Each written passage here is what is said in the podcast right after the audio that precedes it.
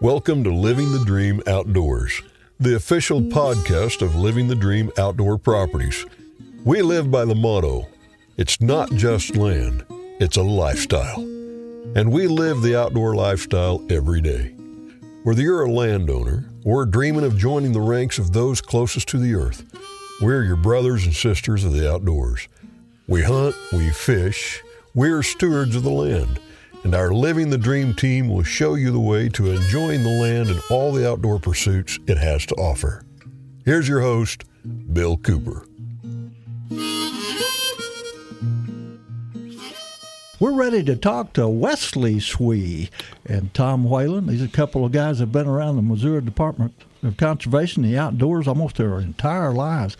Well, Wesley, your experience with the MDC. Did you spend it all at Meramec Spring, or were there other locations you worked? Uh, I bounced from uh, when I graduated uh, college from Truman State University. I went down to Branson and raised fish down there at uh, Shepherd of the Hills Hatchery for six years. as well. Yeah, and uh, was lucky enough to get a promotion and come up to Meramec Spring in 2008. And again, uh, I made it to the manager position and was was that for the last 10 years. So uh, yeah, put in a lot of time at Meramec, so making the switch was very easy for me. Oh, I'm sure it was. Like I say, yeah, you give a lot of credit there to uh, Mark Benton, great man. I'm I'm sure he held your hand as long as he felt like he needed to. Yeah, yeah, he was a, a good, a great mentor uh, for the last you know couple years when I came on two years ago for the the James Foundation. So yeah, yeah, you're, you're a lucky guy. Yeah, smooth sailing so far. yeah, it's been it's been uh, a good ride. Yeah, and, uh, yeah.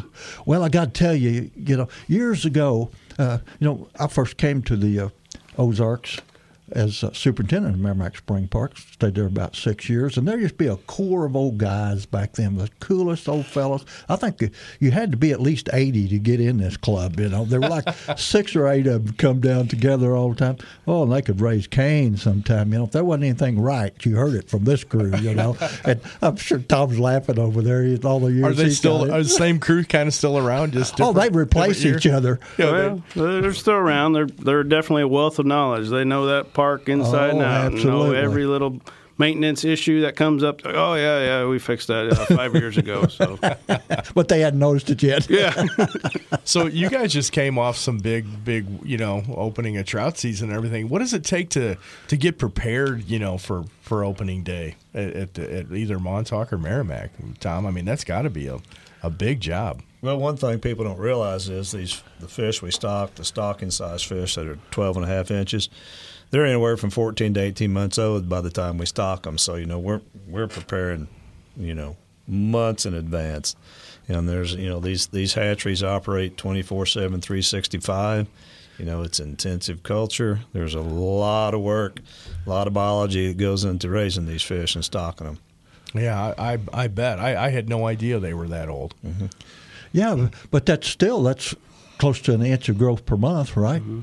Yeah, you yeah. can you can get if you really push them what we call pushing them, feed them at maximum rate. You can get an inch a month, but yeah. It's hard. You're, you're trying to raise your fish in a manner to where you need so many fish for each month of the season of the year. Uh-huh. So you're trying to raise them and, and, and grow them at a rate to where they're ready just prior to when you need them. Because if you had everything, say, 12 and a half inches March 1st, and then you try to hold those fish all the way through the season. You can manage your facility a lot better, manage your carrying capacities a lot better if you stage the growth where they're just ready prior to when you need to stop. Yeah, them. but I'm, I'm greedy. I like for you to raise them all together so you get to the end of the season, they're, they're 18 inches, you know. and I've seen that happen a couple it, times. Yeah, it, it like has happened years. before, but but uh, it's it's hard to hold those fish for a long time. So do you, the longer the longer they're in the raceway, that you know, the, it, and more expensive more they get. Expensive too. they get. Oh, too, I'm yeah. sure they eat the more. bigger they get. Yeah, mm-hmm. that's true. Yeah. So Tom, are you do you train the fish too? Because the ones I've went down there and tried to catch, they were trained not to bite what I was throwing. Now we've been accused of feeding them before we stock them and everything else, but no, no. I mean, we stock these fish every every night from March 1st to October 31st, but it's still fishing. You still have Sure. to be able to present. I, I should have worn my favorite teach T-shirt. It's got an old man with a fishing rod. says the Rod Father. See, I got Yeah, those trout I've trained, man. You need to fish with They're me. trained. and I can Yeah. testify that raising them doesn't mean you can catch them Mm. because I'm a lot better at raising trout than I ever was catching them. Really? And Yeah. I, I've told Bill, my son Hunter, and Jeff Murphy, you're still on here, but my Hunter, we both have boys named Hunter. They played baseball together. Jeff was their coach. Uh, my Hunter can't catch a trout at Meramec Springs or Montauk to save his life. What about your Hunter? Well, he's been trying. I mean, it's not for lack of effort. I can say that. Maybe they need some coaching in that area. I don't. Maybe they should call Cooper. I don't- Yeah, yeah. Call Cooper. That'll fix everything. I'll get you wet. You go. I'll get you wet for sure. Yeah, no yeah, doubt. Yeah. Oh, that's always great time. You know, I've been going to those opening days of trout season for gosh, almost forty years. I've missed a few of them, but it's man, it's like a big party atmosphere, isn't it, guys? Yeah, I always would tell uh, reporters that it's it's like the Super Bowl. I mean, everybody looks forward to it. Everybody, it's, a big gathering of people. I mean, some people don't even go fishing; they just want to see everybody out there having a good time. You know, gathering around maybe a, a, a warm fire, or you know, getting coffee and uh, cinnamon rolls in the in the shelter, just having fun. Oh, you bet. And it's a great way. Just, you know, you got to catch up with everybody. And I'm in that age class now where I, I do that. I'll be down there open, opening day and, and, uh, like I have for many, many well, decades now, but it's always Sure. such great fun. You Oh, see people that you haven't seen in yeah, a year. It, it's like a reunion, and, and everybody takes the you know the winter off, and everybody's ready to go fishing again. And, and March first rolls around, and like uh, I haven't seen them for three months. How you doing? You know, they all come back. So Oh, they do, and, and of course, it's a gold mine of outdoor information for me because I always people avoid me sometimes. I think they see Cooper coming. You know, I've got a camera in my hand, a notepad. oh, he's going to interrupt my fishing. You know, famous Oh, for that. this guy get- wants another photo. Oh yeah, yeah. I never get enough photos, but uh, it's great. Uh, And the kids, gosh, I just love the kids. Particularly get a kid with a big fish, you know, man, he's hooked for life. But it's so much fun to get uh, photographs. And of course, with social media today, I can take tons and tons of photographs, and I'm getting better at writing down uh, kids' names and stuff, and I get them on Facebook and let them know it's going to be there. Well, that's something they'll remember the rest of their lives. You know. Oh, yeah. I know you guys have got to feel good about uh, kids being able to catch their first fish and their first outdoor experiences. Well, I take the same pride in the photographs. You know, just hey, pat them on the back a little bit because we certainly know we need them uh, with the situation with hunting is really in, in bad shape. Uh, fishing is faltering some, but you know, here in the state of Missouri, we have to be so proud of ourselves and the, our conservation department that one eighth of one percent sales tax because boy, our hunter and fisher numbers are still growing slightly when everybody else is having serious problems. Yeah, that's impressive. And you know, that what a great place to take a kid fishing. I mean, you know, for oh, that first oh, it time. is, I mean, an and awesome- uh, I know it's. Some people think, "Oh, I wouldn't take my kid there, so it's so crowded." But you know what? If you watch all the fishermen, they take care of the kids. They Mm-hmm. they really do, and I know you guys that have uh, probably have. I don't know why you guys don't write books. you got to have. you guys stories. wrote any books? Yeah. If you saw my writing skills, you'd know why. We don't write books. Well, they have mentors for that too, Tom. so, yeah, I'm sure you can find somebody to put. Go, Ghostwriter, Bill Cooper. Oh, I've been offered those jobs. In fact, some I've had a gang of guys from the Roubidoux Fly Fishers Club out of Waynesville. They've been trying to get me to write a book on Mark Van Patten, which you guys know well. And somebody does need, need to do a book on that guy. He's quite a character, quite a history, and quite a history. You know, with the Stream Teams program, worked uh, 20 years or so with MDC, the fisheries Sure. biologist, just an incredible human being. And uh, Mark, I hope you hear this because I, I need a dinner here now. There you go. Tom, how many fish do y'all raise at, you know, I mean, how many are raised each year at, at the fisheries? Well, at Montauk, we we average stocking about 450,000 stocking size fish a year, which comes out to be about 300 to 350,000 pounds. Okay. At Meramec, in the park, they receive roughly about 100. They stock about 120,000 fish a year, so it's roughly 90,000 to 100,000 pounds of fish. But given any particular time right now at Montauk on site, we have about 1.1 million fish on site. Okay. And those are not only 2020 fish, but also 2021 fish. So Boy, That's Yeah. impressive. a lot of fish. But Wesley, I, I know uh, there at the park, you guys have been busy all winter. You got some new things that are coming up for the year. Can you tell us about those? Sure. We uh, started a uh, electric campground expansion project this winter. Um, unfortunately, it's not going to be ready for opening day, but I'd say within the next few months, once it starts drying out, we'll get that electrical contractor back out there. And uh, in the end, we'll have uh, 10 new 50 amp electric sites. So when you want to come down for the, the summer and bring your RV and hook up, you're good to go. So. Sound like you can bring your whole band and amplifiers with you too. Yeah, yeah. those those RVs, they they want that power. They want those dual air conditioners running the, during the summertime. So, you know, we'll be able to accommodate them shortly. Well, H- How many sites do you have overall for uh, RVs or campers? I Overall, we have 58 sites. Uh, 30 of those would be what I consider for RVs or their pull through. okay. Um, 10 of those were 30 amp sites, and now we'll, we'll have an additional 10 more 50 amp sites. So. Yeah, and that's a great campground there down there too. I love that. I, of course, I used to stroll up and down through there to fish the Meramec, but the campground is right on the Meramec. But you're still in, boy, just a, a lot of big bur oak trees. The trees, how tall are the trees down there, Wesley? Oh, I'd say 80, 90, you know, 90 feet. They're mature, you know, Hardwoods. bottomland uh, Yeah. hardwood trees. So it's a it's a great place to camp. It's uh, relaxed, it's quiet. Uh, we have a gated entry, so you know, it's pretty much if you have to be camping if to be down there. So Right, That's nice. Right. Oh yeah, it makes it nice, and it's it's always uh, clean and comfortable. And I Jeff- love to walk down to there just just to smell the campfires. You know, Jeff, you have a camper. When are you going to go down there and take me with you? Well, I was just about to ask: uh, do- Are they all reserved, or can you just drive up and rent one?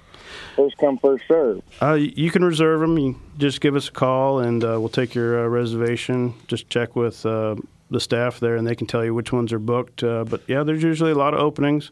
Uh, those el- those electric sites went fast, and every weekend they were they were pretty much booked out by Friday. So that's why we uh, made the effort to add more electric sites, and uh, hopefully we can get you guys down there. But during the week, yeah, pretty much you can drive up, and you'll have some room to come in. Oh, sounds cool. Well, Jeff, don't forget now, I'm Daryl's sidekick, you know, and I'm, I'm especially sidekicking if there's a fish fry involved.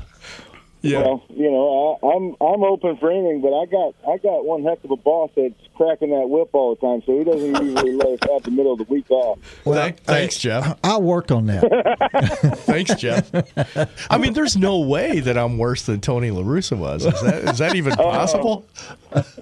Oh yeah, Anything's No, possible, man. You're, you're, you're an angel. That's what I was thinking. That's Yeah, what he on. was digging for. That's what he was Yeah, digging thank for. you, for Jeff. Sure. Well, You're the best boss I've ever had, Daryl. oh, now you're getting soupy, man. Can we edit that part out? Okay, and we're going to have a fish fry with Bill. Yeah. well, Tom Whalen sitting down at the far end of the table here. Tom, you got some new things coming up this year too concerning trout fishing.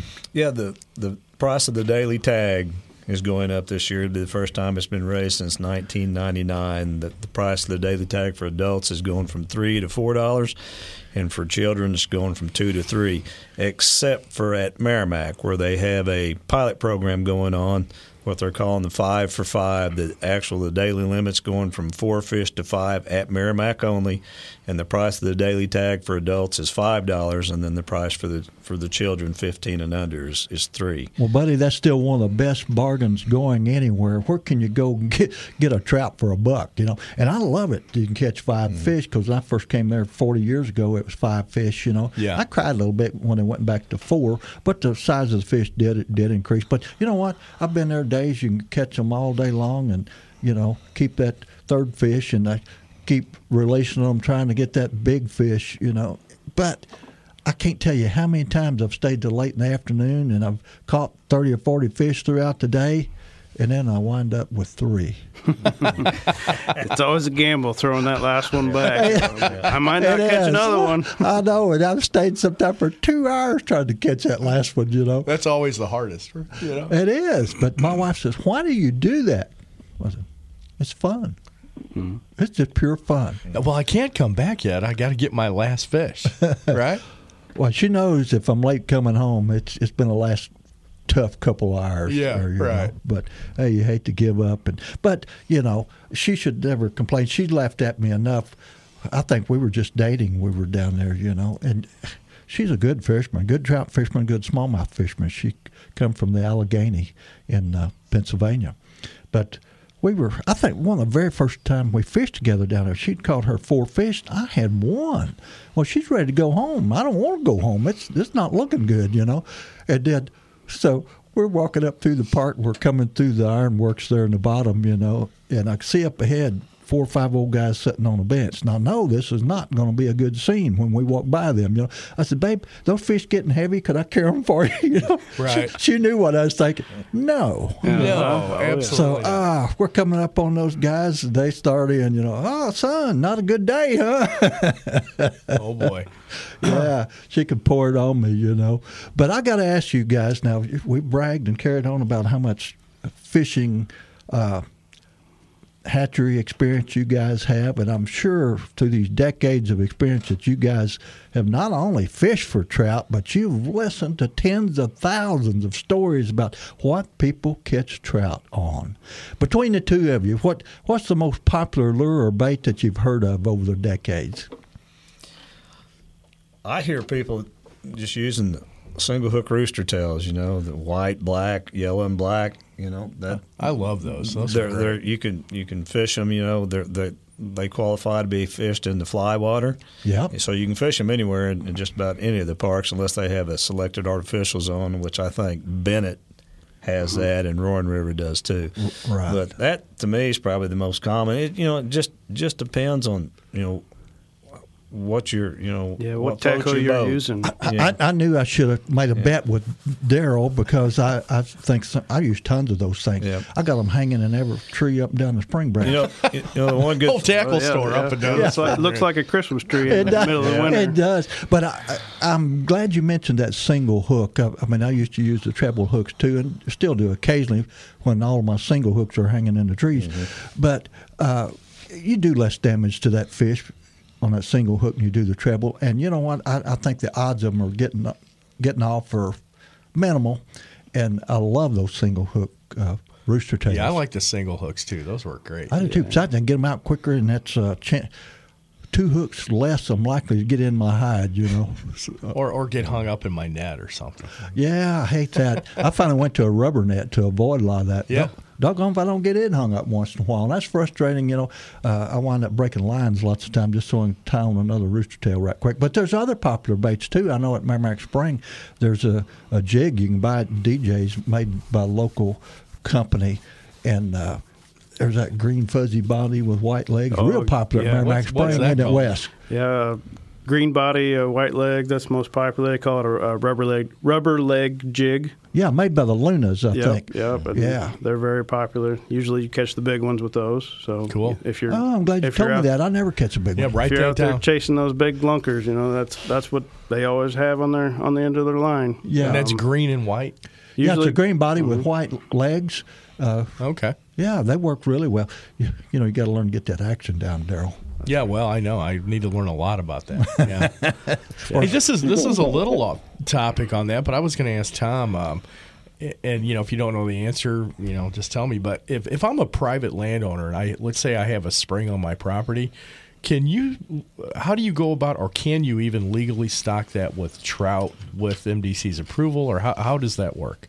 If it's the right spring, or can you get help from MDC on uh, some project like that? Well, the first thing you'd want to do is make just because it's spring water doesn't mean it's conducive for, for Right. trout. So you would probably the first thing you'd want to do probably contact somebody in MDC and have them come out and inspect your your your property and and the uh, the water check for water quality. You know, spring water can be void of oxygen completely. You know, spring and well Sure. water can. So you know, there may be a lot more expense to it than just buying the fish and, and putting them in the water. So before you take that first step, I would say contact somebody within the MDC. You know, it could be your your local conservation agent or somebody in our private lands department, Private land department, or, yeah. or fisheries fisheries department to come out and take Boy, a they, look at your I- I've had so much help from that group, and you know, on the private land side, uh, we did a waterfowl project this year off the Meramec, and it's just, you know, Where's- just to make that call. Where's that located? I can't tell you, Bill.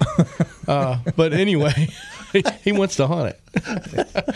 so uh, is, is there permits involved then to, to stock your if if it would be conducive? Do you have to get a permit or, or how does that work? Well, I mean, there there's are there is restrictions as far as importation, bringing fish in across state Okay. lines and stuff. So, so you know there are there are invasive species out there that we are trying to avoid bringing into the state. Uh, and when you think about that, it's not only fish, just like zebra mussels. you know. Absolutely, yeah. You know you, that can be brought in with the water that those fish are brought in. So yeah, there, there's there's a there's a process that you need to go through, and I don't know the exact particulars on that, but you know Just pick up the phone pick and call up the phone, MDC. call Yeah. And and they'll put you in contact with the right person before oh. you before you go very far into that. Yeah, we, process. we every every once in a while we'll get those questions. They're out looking at that property and it's got a really cool spring or something, and I'm always that's kind of what I say too. But I just thought I'd ask since mm-hmm. I I have you here Hey, you had a good question for once there. once in a once in a while. yeah, That was nice. You tied in the real estate and and the trout. Yeah, that was Hey, good. this, this guy's slick. So Jeff, do you, gotta you are still him. on the line? Jeff, do you have any properties that have springs that might hold trout? Well, that Ruble Mountain Farm has got a spring. See, Um, it's, now it yeah, beca- it it- came full circle right there. Yeah. You got to check that out for me because I love to catch trout. And you've heard me tell the story too many times. I first came down with a forestry professor on an opening day on Sunday, to like 3,000 people there. I made the statement I will never be caught dead doing that. Never say never. Yeah, I love there to you trout are. fishing. I've been converted. Guys, thanks for being on the show. You're welcome. Thank thank you. Great Jeff. information. Everybody go out and trout fish. I'm Bill Cooper. The Living the Dream Outdoors podcast is brought to you by Living the Dream Outdoor Properties, Cowtown, USA, Alps Outdoors, Scenic Rivers Taxidermy, and the Fly Rod Journals.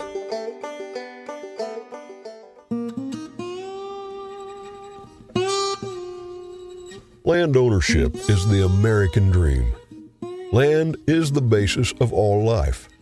Our wise use of this most precious of resources ensures the survival and growth of free institutions and our American way of life. At Living the Dream Outdoor Properties, we value the traditions and freedoms that land provides us.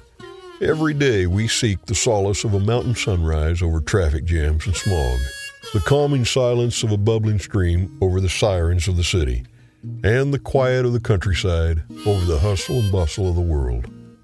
We hunt, we fish, we farm, we live off the land. It's our mission to help our clients live out their dreams on the land as we do. At Living the Dream Outdoor Properties, we believe that it's not just land, it's a lifestyle. Join us five days a week on Living the Dream Outdoor Podcast as the Living the Dream Outdoor Dream Team explores the most desired outdoor properties in the Midwest and whisks you away to incredible hunting, fishing, and outdoor recreation opportunities. Host Bill Cooper, an inductee of the National Freshwater Fishing Hall of Fame, will be joined by members of the Living the Dream Outdoors team each week as they tell tall tales, unveil tips and tactics, and rub elbows with some of the biggest names in the outdoor world. You'll also find the Living the Dream Outdoors podcast on your favorite social media platforms, including Facebook, YouTube, Instagram, and TikTok.